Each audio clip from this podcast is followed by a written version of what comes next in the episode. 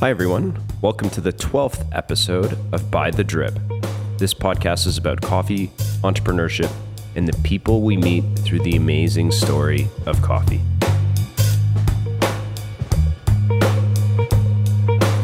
I'm your host, David Crosby, founder and CEO of Rosso Coffee Roasters. In this week's episode, I'm joined by Lucia Solis, a former winemaker and current coffee processing specialist. She also hosts the widely informative podcast called Making Coffee. We talk about her history in the wine industry and the series of opportunities that led her into becoming an independent consultant on coffee processing. It's a dense conversation where she shares her knowledge of microbiology, processing coffee, and wine. Then we touch on the historical and current challenges of coffee producers. I really enjoyed the conversation with Lucia, and I hope you do too. Hi, Lucia. Thanks so much for joining us. Hi, David. Really appreciate you taking the time uh, come sit down and chat with us. So, your career started off as a winemaker in Napa Valley, and then you moved into the coffee industry. So, I'd love to go back in time and hear how and why you got into the wine industry. You know, it's it's interesting because it's such an obscure career path of winemaker. I think a lot of people don't realize that they can be winemakers. So very few people are as undergrads. So I studied at UC Davis, and UC Davis is one of the few schools that has a wine program. Uh, in addition to, I think Fresno has one, San Luis Obispo started one. There's one oh on the East Coast. Why am I blanking. Well, there's another program on the East Coast, but there's very few. there's uh, you know four or five, and then not to mention France. But because I grew up in the Bay Area, UC Davis was really close to me. So I didn't have any like winemaking aspirations. My family was not a winemaking family or wine drinking family. There's nothing in the history of it. I was just going to UC Davis because I was a California kid and it was really close and I loved science. So I went to UC Davis to study chemistry originally chemistry because I had a great high school chemistry teacher who was Paul Benz. Shout out to Paul Benz. He really like started me down this like science path. And once I got into UC Davis, I went into hardcore science in terms of like I was in an undergrad, I was in a lab as an undergrad doing research. And it was such a lonely career. Like it was so isolating. And I thought, I'm three years into this chemistry degree and I I'm already dreading the rest of my life like living in a lab by myself so i, I didn't know what to do. I didn't i didn't want that future. Mm. so i was like okay so i'm three years into a degree that i hate. What am i going to do? And so i i was lucky enough to be at uc davis and they had a wine program. And so i was like well i've taken all of the biology i've taken the chemistry i've t- it's actually a pretty heavy science based degree so all i needed was like the wine specific the viticulture classes so on uh, like my senior year, I changed my major. I was like, this is something I can do. I didn't drink wine. I didn't like it. It was not in my, you know, it was just like something I could do with my degree that I could immediately put into action because Napa Valley is about an hour from the UC Davis campus. So it was almost as practical as like being an accountant, where it's like, I'm going to study math and then I'm going to be an accountant and then right. my life is figured out. It was just the most obvious path, even though most of the people in the wine program, they don't realize that they can do that until later. So most of the people are master students and people that are coming back for a second bachelor's degree. So most of the people in my classes were in their late 30s or 40s or 50s there were some people in their 60s who like had been lawyers had been accountants had been doctors had been other things and were just like burnt out on life and wanted to do something more fun and for me it was like the most practical thing so i graduated with a degree in viticulture and enology and i went straight to work in napa valley my first harvest was in 2007 and i worked at domaine chandon which is a sparkling wine house and I just fell in love with process. I still didn't really drink wine. Um, I was actually wow. I was not even I was not even 21, uh, and you can do the wine program if you're not under 21. You just have to wait to save your tasting classes until later. So for me, it's always been a- about loving microbiology, loving chemistry, loving just the processing, like being in a winemaking facility. And then wine was kind of like, oh, yeah, that's cool too. Like I could almost be making anything. I just like seeing how something goes from point A to point B and all of the like transformation along the way. So that's how I got into wine. So it was like I didn't find wine as much as like I kind of backed into it with like okay. desperation. it okay. was just like, but I, I loved it and I I did really well. So then I went on to work at Opus One, and I worked at Cliff Lede Vineyards, and those are all in the Napa Valley, in the Napa Valley area. And then after I want to say like six or seven harvests. So as a wine, as part of a, an enologist, so I worked for other people making wine, and then I made my own wine. I had a house and I had a, a mini winery at my house, and so I was Oh, able wow. to make all the decisions, make the wine myself with a partner, and then was able to. We made about 100 cases, one harvest, and then the second harvest we did like half as much because we are like, this is a lot of work when you have a full time job and you're trying to have another full time job. So I've also made wine for myself, and that process was really great too to really see the nitty gritty. But how I got into coffee from that, it's like I was very happy being in the wine industry. And like I said, I had just bought, bought my house in Napa, and I was really ready to put down some roots and settle into that type of life. And as the enologist in these other wineries, I bought yeast because it's one of the responsibilities of, you know, managing the fermentation. So I would decide what yeast strains we would need or kind of just check on the stock or do some research on like, well, what's what's this year's like hot yeast strain? like what should we be trying? Things like that. So um, I was very good friends with the company that is the the supplier, so Lallemand and Scott Laboratories is the Lallemand is the manufacturer, and Scott Labs was the supplier of that yeast. So I knew them for a long time. I was a customer of theirs for a really long time. And around 2012, 2013, Scott Laboratories was looking to break into the coffee and the cacao market because they had been they've sold yeast for almost 100 years for bakeries for breweries for the wine industry uh, also for like animal usage like animal feeds like fermented broken down um, foods. So and i think they might also have a little branch in the cosmetic industry as well but coffee and cacao were completely untapped. So they were looking for somebody to open up those markets and they also needed somebody to work in the wine industry in Mexico and who spoke Spanish. So because they just knew me, they thought they recruited me to to be kind of a, a yeast ambassador for them, as well as a wine consultant, and, and help kind of sell the other products because they don't, don't just do yeast; they also do bacteria, and then also corks and all kinds of other enzymes and wine accessories. I said no for like six months. I was like, I'm really happy. Like, I don't even drink coffee. I didn't drink coffee until I was almost 30. I was Wow. like, I, this is not even my, I like have a, um, I wake up with a lot of natural energy. Like, and uh, also with the wine industry, like you have early days, like as a farmer. So I would be at work at five. So I'd have to wake up at four to be ready to like be at work at five on bottling day. So we have really early days and then also when you're when you're bottling you have to do a quality control. So we would be tasting the wine at six when like the bottling was ready. So like i like coffee like i don't even have time for coffee. Like my morning is already going. So it was just not on my radar. I was like no i'm good. Like i like my life. I like working at opus. I, ha- I just bought my house. Like i'm not going to move to mexico but Alex Scott was really persistent. And again, he was my friend and, and he just thought it would be a really good opportunity. I talked with my winemaker, my boss at the time, Michael Silacci, and I was like, if Michael thinks this is a good idea, then I'll consider it. But because he's he was he's also been my mentor for many years. And surprisingly, he was very supportive of it. He's like, you should try it. And I also felt like it was very safe because if I didn't like it, I knew I could come back to wine. I knew that I, I had mm. a home. So that, that made it really easy to just take the leap. So then in 2014, I said bye to Napa. I moved down to Mexico, down to Baja. I started working with the wine community down there. And while I was down there, I started to also traveling to different coffee mills with a backpack full of different yeast strains. And we were doing different fermentations, just trying to figure out what would be a good combination of yeast and different coffee varieties, and then just doing it in real life. Because all of their research at that point was lab scale. They were tiny fermentations in a laboratory in France. They didn't have that much full scale, like real life data.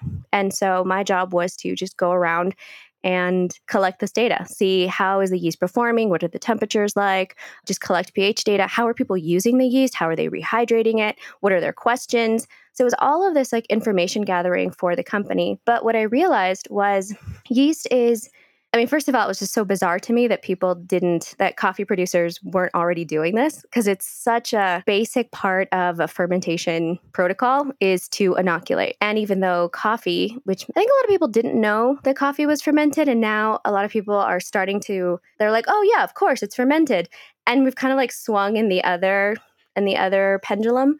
And so I think that we've almost put it out of out of proportion. Like before, it was completely ignored, and nobody really thought about coffee as a fermented food. And now it's like this wonder, miracle, probiotic, like fermentation thing and it's like it's not quite that either like fermentation yeah, yeah. in coffee to put into context for for the listeners a a wine fermentation can be anywhere from 6 days 7 days you can do like a really long cold slow sauvignon blanc fermentation for 3 weeks like you can have a ve- like they can take a long time for all of those sugars to be converted in coffee, a typical fermentation can be 12 hours. It can be six hours if it's a really hot environment. So the influence is not quite as dramatic as it is in wine. And so, yes, we can make a lot of comparisons. And a lot of what I try to talk about in my podcast is there's a lot of things that we cannot borrow from the wine industry when we talk about coffee. And just trying to give people that context of like, you've heard some of these words, but they're not as relevant as you think. So, not only is a coffee fermentation significantly shorter than in other fermented foods like beer as well, or even like a, a nice sourdough or yogurt. But in coffee, we're not fermenting the thing itself. We're fermenting the thing outside of the thing, meaning coffee, what we want is the seed. we want a coffee seed that we dry and roast, and that's what we grind and brew, and that's what tastes great. But the fermentation doesn't happen inside the seed. The fermentation happens in like the fruity pulp, the mucilage that's on the outside of the seed. Whereas in wine or in any other fermented, well, besides cacao, but with in wine or in beer or in um, or sourdoughs or in yogurts, we're fermenting the actual product and then we eat that product. Whereas in coffee, we're fermenting the outside and then we're hoping that some of those flavors get absorbed into the seed. And so in like in many ways the fermentation is a like a passive step like we're trying to absorb, we're not actively uh, fermenting the seed. So, part of this is just to put into context that like fermentation is very important in coffee, but it's also not as important as a lot of people think. It can have a really good influence, and it can also be completely ignored. And so I think that's one of the biggest differences when we're trying to make these wine and coffee comparisons is that in in wine or beer if you don't have a fermentation you will never get wine the grape juice will never mm. turn into wine without the fermentation coffee without a fermentation you can still have a coffee so it's right. not essential or absolutely necessary but most coffee in the world does undergo some level of fermentation. So it's like trying to find this balance between it's everywhere all of the time, coffee is fermented, and it's also not as important as you think. So it's like a little bit of both. Like it's huge and maybe kind of you know something that you can really diminish. That was a really long answer to your question of how I no, got into it's, coffee. It's it's great. So let, there was a lot to unpack there. Let's go back to it's 2014. You're down in Mexico when do you start to you know entrepreneurship? When do you start to think about starting your own business doing consulting? What kind of conversations are going on either in your mind or with friends and family to make that transition? I love I love that question because I don't often get to talk about that. So I think in, in the way that I was a reluctant winemaker and a reluctant coffee person and very very much a reluctant entrepreneur. So yes i'm a, i'm an independent coffee consultant. And i didn't want to be. I like i said i was really happy working in the wine industry and then something kind of pulled me in a different direction and ended up being great. And i really liked what i was doing for for Scott Laboratories. I really liked the the research element. And you know everything was new. Every every day i was not every day, but uh, very often I was going to a new place that I'd never been to before with people that I'd never met before to do something I'd never done before. So it's like there was so much newness all of the time. Until I was I was traveling a lot 2014, 15 and 16. I had a brand new passport that had expired. I got a new passport. United States passports usually last for 10 years and you have all those pages at the end to get your, you know, your in, entrance and exit stamps. And I had a fresh one and I ran out of pages in two years. I was wow. traveling so much that I had to then wow. get a third passport. That's impressive. yeah, it was exhausting. Um, so that was a little bit of what led to me thinking that I needed to have a, a different structure of, of traveling so much. But honestly, what it really was is that this company who sold yeast, who was paying me to get this yeast information and to really convince coffee producers to use yeast, I wanted that. Like I I would love to convince every coffee producer to use yeast just because it is it makes their job easier. I think of I think so many people have this misconception that coffee fermentations and the extended fermentations that we're seeing now or even my work is about creating innovative flavors and like cutting edge and like really pushing the boundaries of coffee. And for me, I'm not saying that doesn't happen and other people aren't doing that, but for me personally, for coffee producers, I think of yeast as, you know, that advice when surgeons would just cut people open and not wash their hands.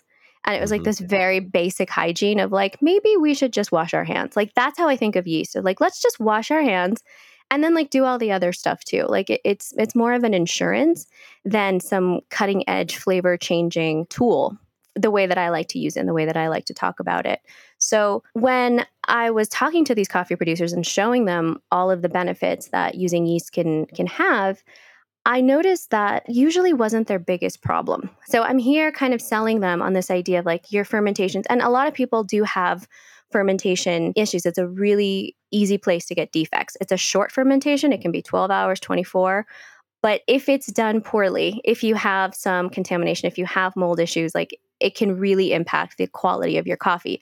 So it's both it's like a really easy way to dramatically improve your quality very quickly if you're doing things poorly. So I was trying to like position yeast as like this answer to this problem but the more mills that I visited, the more I realized, well, sure, this helps a lot, but if they just cleaned up their water, if they changed their tanks, they could do better. If they calibrated their pulper, if we did some different things in dryings that, you know, inquire, required very little investment. So I started to feel uncomfortable being only able to talk about yeast when I really wanted to talk about the whole process. So even though I didn't have a background in coffee processing per se, I had a background in processing in terms right. of like, I know how we want to get the raw material into this store and we want to get it out there. And then these are the quality control steps that we want to monitor. Towards the end of my time with Scott Laboratories, I felt like I would go to these mills and then like I would show them the yeast. And then I'm like, but really, let's talk about your pulper. But really, let's talk about your sorter. You know, like, let's float this coffee. And so I didn't feel like it was fair for me to continue to be like, you know, sponsored by Scott Laboratories while I was like, uh, we yeast is the least of these producers' problems. They have labor issues. You know, there's not enough people showing up to work, things like that. So in 2016, I decided to. I had made enough contacts and people knew me that that I would go to mills and do this that I just decided to do it for myself. So f- from working with Scott Laboratories to being on my own, almost nothing changed because I was still doing the same thing. I would still get in contact with coffee producers. I would go to their mill for a week. I would stay there for a week and we, I would just watch their process, kind of like an audit, and just kind of give them some insight into, hey, I'm in Costa Rica, but you know, when I was in Africa, I saw this and this is how these people solve this problem. Or what I really see missing is this, or maybe you need a different manager in this position, you know, things like that. And, you know, there there was always the fermentation in the yeast. So that was kind of like the thing that opened the door, but it wasn't it was a thing that let me talk about everything else that I felt was more impactful. Was it difficult at the start to talk to producers about your expertise, you know, through wine and then your few years in coffee? And were producers reaching out to you to get help right away, or did it take a bit of time to build? So, actually, this is something I talk about even less. Um, thank you for asking. One of the other reasons that I wanted to leave Scott Laboratories, besides feeling like yeast wasn't the most important thing that I could be talking about was that part of their business model is they sell products. So they sell the yeast, they sell the enzymes, they sell the bacteria, they sell the thing, they sell the corks. And they hire people like me who are, you know, specialists in a, in a particular area, and then we go and help the implementation of these products. So the money comes in buying the product, not in buying advice. And so for the producers in the beginning, for the producers at where we were doing the fermentation experiments, I was free for them because Scott Laboratories was paying my salary. So I would show up as like a free guide to how to use this product. And they would buy the product and then I would come show them how to use it. And so that created this dynamic where if you're not paying for something, then you don't really value it. So here I was feeling like I had all this experience and all these ways to help them, but they weren't paying for it. And so I had a lot of trouble being a young female in this like very male dominated space to get anyone to listen to me, to get anyone to take me seriously. And I remember talking to the company and saying, you need to charge something for my services just so that they'll listen to me. I'm like, just a symbolic, like $20, like just something so that there's like a little bit of this energy exchange. And it wasn't their model, and they were not ever going to change their model. And so I was like, all right, it just sucks to be like dismissed constantly, to be like, you don't know what you're talking about. You're free. So, and I really felt like I could contribute and I could help. So I really needed to get out of that model. That was another like strong influence into how I needed to, to go on my own and start charging for my services because it was the only way. Again, I didn't need to make the money. I just, I'm like, someone needs to value this and they're not going to value it unless they're paying for it. So unfortunately, that's just kind of a, a, a human, like psychological thing that we have. No, it, it makes perfect sense. So you've talked quite a bit about fermentation, but we have quite a few non coffee professionals that listen. Could you maybe run through for a baseline for them what coffee processing is and and fermentation sitting inside that thing that i was or that some people find surprising when they think about coffee like your daily coffee drinker may not know that coffee is a fruit and that coffee comes from a cherry. And that's a very, like, we're very used to calling coffee beans. And so I remember at some point some people in like the paleo movement thinking, oh, I can't have beans. Can I not have coffee? Because coffees are beans. no. that's like the depth of how removed we are from this beverage that most people have every single day. I like to think about, you know, coffee is both ubiquitous, but also very anonymous. And so in processing, it's kind of one of these windows that's opened up in the specialty uh, coffee industry where we're starting to get people to care about their coffee, to care about what country it comes from, and to care about how it actually gets to their cup. All of this questions about because it comes from so far away. It changes hands so many times. So these questions about traceability and ethics and like how how far is this coming from? What is our our carbon footprint for this coffee? So I think that's an important thing to keep in context. So coffee is a fruit. It's usually grown in I'm I live in Colombia. I'm in Colombia right now. So it's grown in the coffee belt, kind of in in the middle. One of the ways that I like to help people visualize it is anywhere you can grow really great wine. So the northern and southern hemispheres don't grow coffee there, and the opposite is true for wine. For coffee, the, where you can grow really great coffee, wine maybe not. The only exception I would say is Mexico. Mexico is a long enough country that they have excellent coffee, excellent wine, excellent mezcal, I'm a big, big fan of Mexico. So anyway, so it's grown in these mostly, you know, tropical regions. We have this fruit, but we don't eat the fruit. We don't use the fruit. It's another really big contrast to wine, where in wine, what we're really interested in is the juice and the skins. That's why we have these extended macerations. We're trying to extract the color and the anthocyanins from the grape skins in grapes to get into our wine. But in coffee, we could really care less about the skin and the juice and the mucilage and the pulp. We really just want the seed. So originally, fermentation, I think, is um, kind of looking back at history in a, a very rosy way. I think fermentation is is not as accurate as saying like what really was just like a, a, a, rotting or like a spoiling. Like if you just left the fruit alone, it would rot. The fruit would start to decompose, and then eventually you could take out the seed, wash it, and then dry it, roast it, and brew it into your cup of coffee. So you would have these like large piles of coffee cherries that were just decomposing so that we could get the seed out. Now we are like applying the label of fermentation, and that is like a microbial demucilination process where the microbes are breaking down the sugars or breaking down the sticky um, sugars and pectins so we can liberate the seed. But it wasn't done on purpose. So in the coffee industry, unlike the other ones, it was like this very passive, like we just need to like leave the fruit alone so we can get the seed. Now, coffee producers are realizing that this is a big source of flavor. So, if we we can do the fermentation on purpose. So, depending on where in the world the coffee is grown. There's different practices. So in let's say Africa, the much more traditional practice is to it's still a bit of a decomposition. It's the natural style because there's not a lot of water around. So they'll have these cherries drying on beds and then once you have enough of the fermentation kind of inside of the seed, you can hull the skin and you can liberate the seed that way and you can use very little water. In countries like Colombia or Guatemala and Latin Central America where I am, there's a lot of water. It rains all the time. It's very much the opposite climate. So the washed process became more became more popular. It's a lot more common in these countries to use that method because we have a lot of water. So what happens is the skin is pulped. The coffee cherries are pulped, meaning the the skin is removed. You're exposing all of this mucilage, so you can have a much faster fermentation. And then a lot of places will use water to wash a little bit of that uh, res- residue off, and then go off to drying. So it's this way of, I like to think about it as like seed liberation. How are we going to get the seed out of this fruit? And fermentation or decomposition or rotting, they're all kind of different levels of activity that a producer can have. You can do nothing and the seed will eventually come out, or you can do the most. You can have a 10 step fermentation and also get the seed out. So that's where you can kind of like modulate how much of an influence fermentation can have in your coffee cup. So, coffee producers are reaching out to you. Are they looking to improve cup score usually, or are they looking to maybe fix something? Usually it's improve cup score. I would say 60 40 that reach out to me are wanting to, like, they, they have a really solid 83, 84 point coffee, and they're just trying to increase their score.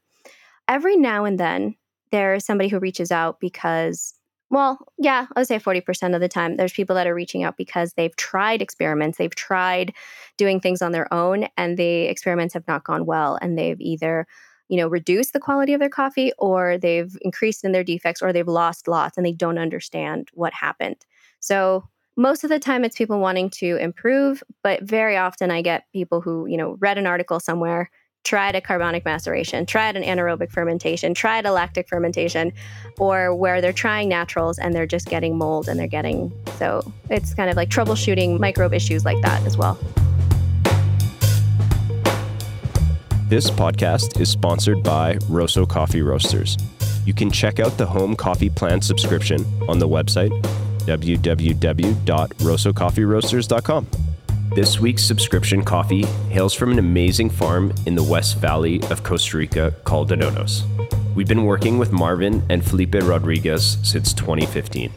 It's a honey processed coffee, and I just brewed a cup of it, and to me, this coffee is sweet, refreshing, and filled with juicy stone fruit tones. Enjoy sipping on this amazing coffee while listening to my chat with Lucia. What role do you think yeast has in the coffee industry kind of going forward? Like you were saying, it's quite new to our industry while the wine industry has been using it for quite a while. So I think a good distinction too is that like the language that we use. So what is new is the the inoculation uh, and using commercial yeast strains.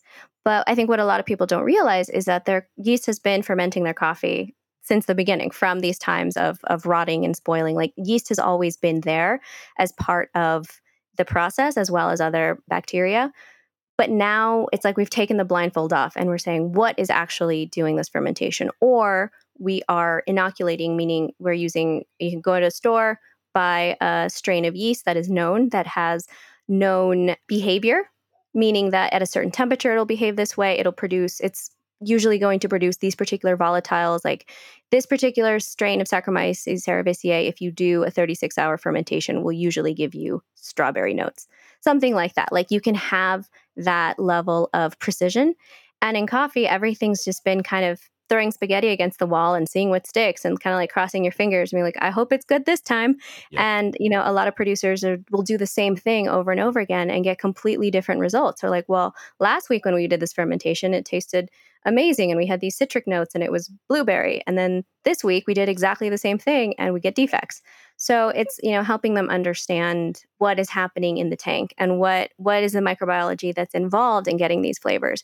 Whereas before it's just been blind. It's just and and the reason why is because there hasn't been an audience who cared like nobody cared where their coffee came from or what flavors were in their coffee it was just like give me caffeine put milk in it put sugar in it and you know let's move on so it's like this brand new world that coffee producers are getting to uh, are like finally being invited to because the consumer is finally ready to recognize some of these flavors. I think so many consumers uh, don't realize that coffee producers have never been able to do this before. It's not like it's not like winemakers that have been steadily like perfecting their craft and you get into wine all of a sudden like you never drank wine and you get into wine and then you start tasting these flavors and you're like oh these masters that have been creating these wines for generations or these you know family recipes like handed down coffee producers aren't like that. They don't have a deep history of being able to produce these flavors or knowing what's going on.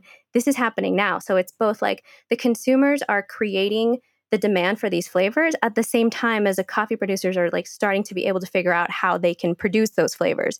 And unfortunately, it's kind of like the what is it, the cart leading the horse, where it's like the consumers, the people who want to drink coffee are demanding, you know, these flavors and they want these certain profiles. And coffee producers are like, I don't know how to do that. Like I've never known how to do that, but I'll try to figure it out. And so it's like this kind of like backwards, like leading the chain. So that's another part of my fight as well is like trying to get some of the basics down and, and realizing that this is a really chaotic world when it comes to coffee producers. It's not like these other industries that have really defined traditions and really defined like cultures of, of fermentation or flavor profiles. What does your day to day look like during the harvest? because it's always harvest somewhere because I, I, work in a lot of different countries it's harvest almost anywhere and then I, i've been in colombia for one year so i moved to colombia last uh, december at the end of 2020 and Colombia is also unique in that it has a much more spread out harvest compared to other Latin countries. So, my job before is I was based in the United States, I was based in Cleveland, and I would travel for, I would do like two or three trips a month to different mills. And then I would come home and rest, and then I would have a little bit of a break. But then after I came home in the end of 2019, and then we started to have lockdowns because of the pandemic, and I couldn't travel, and my job was 100% travel. The only way I made money was by traveling, and we couldn't travel. So I spent a year, which was a, a much needed break in Cleveland. And then once we were able to travel a little bit more at the end of 2020, I realized that the model that I had been using was not going to work anymore. I, I couldn't see a short like oh let's get back to normal type of future for for the world. I was like i need to find something more stable that doesn't depend on traveling. So my husband and i decided to leave cleveland. We like sold everything. We like just got our backpacks and i found one client here in colombia where i could stay for three months. And then i thought then i'll figure something else out but i wanted to do much longer stays. And once i got here to colombia i realized this is a really great place in terms of the the infrastructure what's it, I'm, I should have mentioned this earlier. So I'm from Guatemala. I was born in Guatemala. And when I was five years old, my family had to leave and we immigrated to, to California. And so I grew up as a California girl, but all of my, the rest of my aunts and uncles and grandparents and all of my family is still in Guatemala. So I always thought I would end up in Guatemala living and working in, in coffee. But I landed in Colombia and I really like it here. So it was a three month trip has now been over a year and we're working nice. on another year long visa, so there's nowhere. I'm not looking to leave anytime soon. So, what my day to day looked like before, which was just a lot of pack my bag, get on a plane, get to a mill, be there for a week, kind of see the see the process, see how I could help, and go home. That really changed in 2020 and 2021, where I am now. I was full time on this farm, and I was just working in the farm here. I wasn't going to see any other clients. I had some people that I, I could do like virtual help. So sometimes producers who are really far away, we can do like Zoom sessions like this. They on WhatsApp, they can send me their pictures of fermentations and their data, and I always look it over and I can kind of give them some pointers or just kind of like guide them through running their own experiments and understanding like what they're seeing, what they're smelling, what the numbers mean, things like that. So I can do a little bit of, of virtual consulting. But for the last year, I've just been my day to day was like get up, go work on the farm, come home, get up, work on the farm, come home. Like it was, I really like dug into like farmer life. And so, what does farmer life look like? It's a good question. Well, it always starts out with feeding like 10 dogs. That's an exaggeration. There's like five.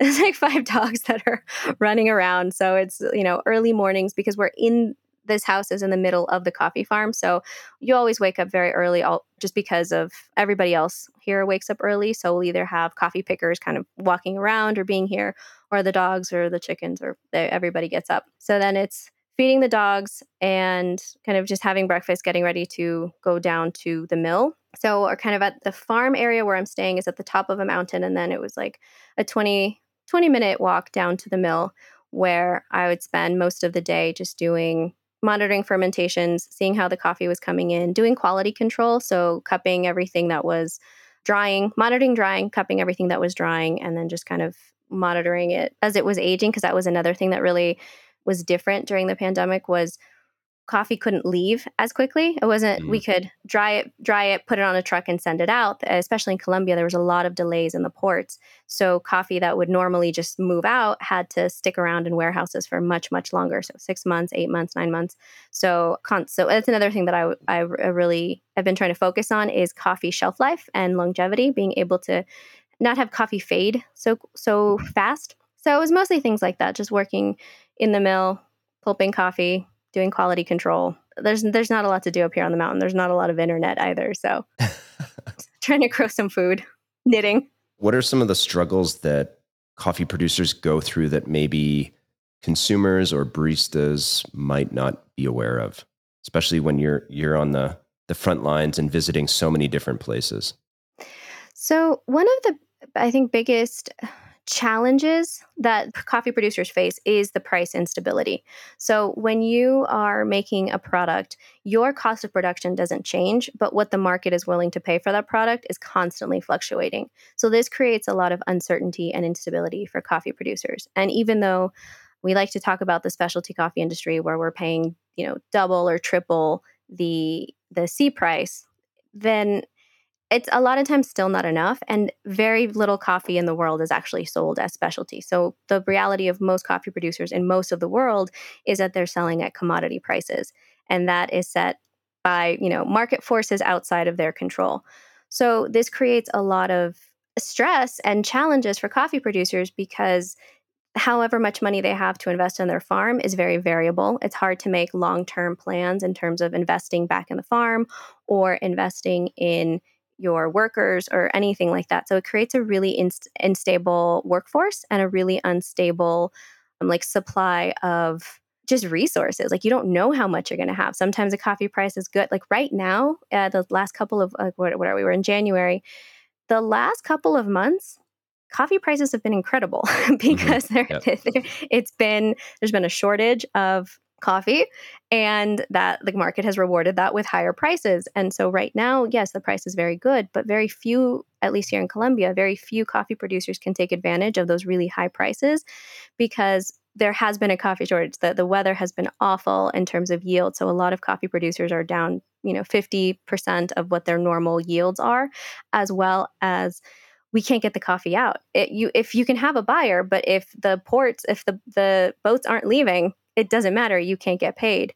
So it's you know this very superficial like yay coffee prices are high but who can actually take advantage of that is what i've seen very few people i think another thing to consider is that uh, most of the coffee is grown in very rural places very high mountains they're, they're it's very difficult terrain so a lot of times just transportation just getting the cherries to the mill can be a challenge or getting the coffee out of the mill into the dry mill or to a port like that those transportation challenges can be pretty significant lots of delays and the, the roads are terrible like the infrastructure in a lot of these countries is is very poor.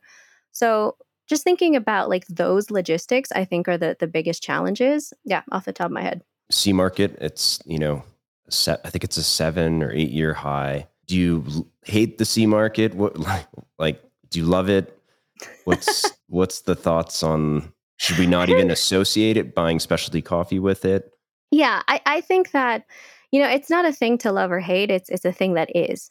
It is here. It is the way that coffee business is done. I do think that the specialty industry has has been a little bit too comfortable by just saying, oh, we pay double or triple what the C price is, when the real problem isn't that. It's that we're not paying the cost of production.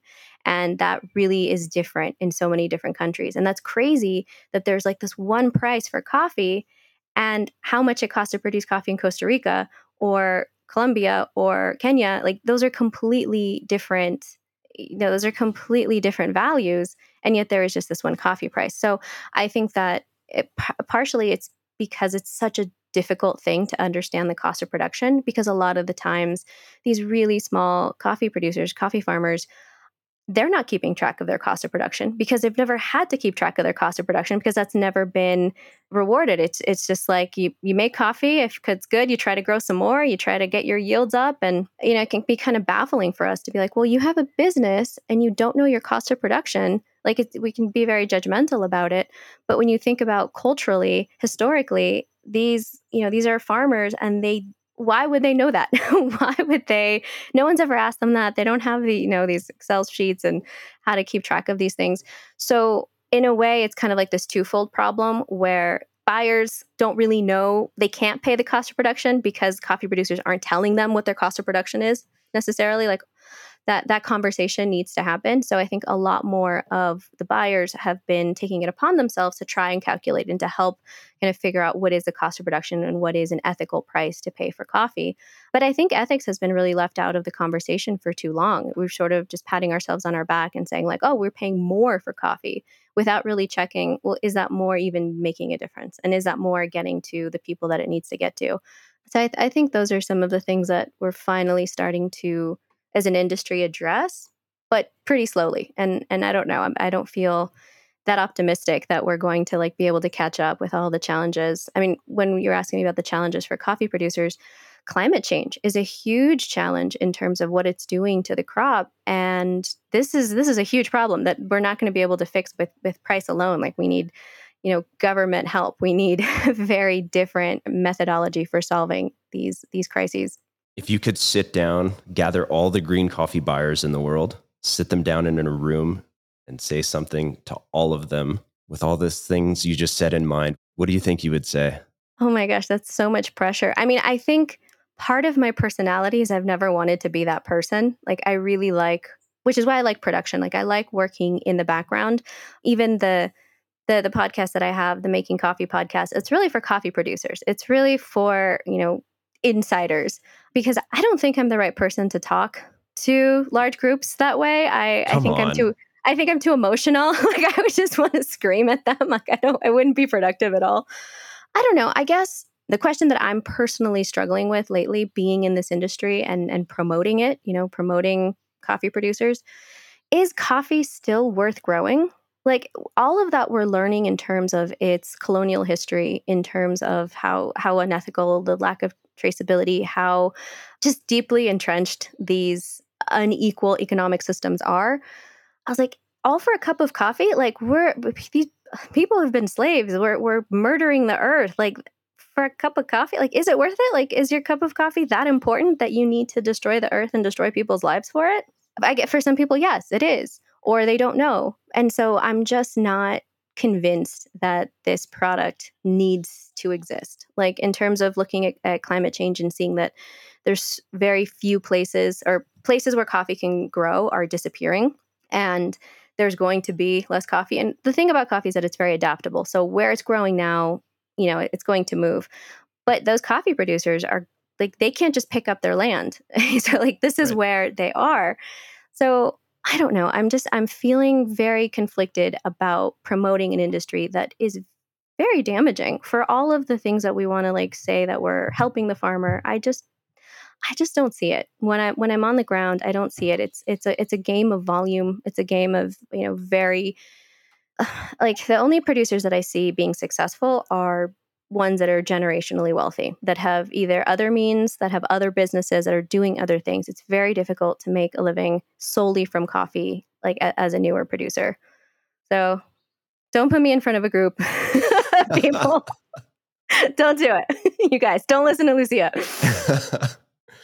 coffee processing you know we got so many versions is there one that you wish would just like disappear well the one that I am the most vocally against is carbonic maceration. I, I don't necessarily have anything uh, against the flavor that results from it. It's it's a fine tasting coffee. It's that it's a very difficult to produce coffee. It's it's a very like high input process from coffee producers who are already like stretched their limit. So it's like we're we've been making them jump through all these hoops, and we're like, oh, here's ten more hoops to jump through, and then we'll pay you good money for your coffee. You know, and so anyway, the the reason I don't like that one also from a like logistical point of view, but also from a philosophical point of view. So carbonic maceration in winemaking, if you guys know like the Beaujolais and those like really fruity, really delicate wines from France, those are the entire cluster of grapes is put into a tank so intact. So usually in coffee you uh, sorry in wine you want to crush the grapes so that you can liberate the juice so they can extract the color on the skins. Like so crushing is one of the first steps of winemaking. And this method of carbonic maceration skips the crushing step and you just have the whole cluster into the tank. And part of the reason for doing that is because when you're crushing the grapes and you're getting the juice out and you're extracting all those beautiful flavors from the skins, what also happens is that a lot of times you're crushing the seeds. because you're just crushing the whole fruit. So the seeds get crushed, and the seeds are a source of tannins, but they can also be a source of like kind of drying characteristics in wine. So winemakers were were looking for a way to maximize the fruity flavor and basically eliminate the influence of the seed, saying like, how can we get some of all the benefits of the fruity flavors and make the seed disappear? And they came up with carbonic maceration because it's not crushed, the seed remains intact, and it has a very little influence, and you get this beautiful, fruity, effervescent, delicate wine. So, a method that was meant to eliminate the influence of the seed that is being used in coffee, where all we care about is the seed. The seed is the most important part. It's like we're using this method that's supposed to erase the seed to make our coffee better. So like I just have a problem with that philosophically. I don't I don't think that's the best method to get these flavors. And I think that's because most people don't understand the history of it. It just looks really cool to like put into a tank these like bright red cherries. That method I wish would go away. But the point is also that coffee producers have so many more tools now to modulate the flavor so that it can open up a lot of markets. So I don't want to be negative about a particular tool that producers have. I've just seen that most of the way that it plays out is this tool is kind of used against them because it's the consumer or the buyer that's asking for the tool or that's asking for this type of coffee and the producer doesn't know how to do that and then they have to like learn and then they make mistakes and then they call me to try and fix it. And so mostly like i see those. I, I i see that way played out. You know it's very rare that a coffee producer is genuinely interested in experimenting, comes up with something from the bottom of their heart and says, I want to make coffee this way and I want to offer it to you. Mostly it's other people saying, I'll buy your coffee if it tastes like this. And then they have to figure out, okay, how do I make it taste like that? Right. So that power dynamic makes me really uncomfortable. And it's just very, very unique to coffee. Is there a way we can address that power dynamic? Is, is it science and knowledge that helps producers swing that power dynamic back? You know, we hear lots of stories of asking for certain flavors. How do we kind of solve, maybe not solves the wrong word, but address this issue? I that's a great question that I've I've been thinking about a lot. I mean, I can't talk like this and not think about that or not have some kind of answer. One of the things that I think is maybe not the answer or or something that we talk about a lot is that this problem can be solved by consumers that consumers need to pay more for coffee, that consumers need to value coffee more, that they need to care about where their coffee is coming from.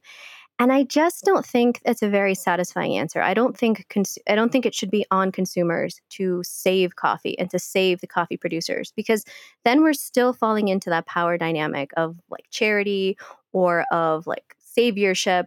I, I think that the solutions need to be a lot bigger in terms of government help in each of these countries to support coffee producers or coffee producers just banding together themselves and sort of saying i'm not going to sell my coffee for less than x or or for them to take take it upon themselves to learn their cost of production and then to ask for more than that.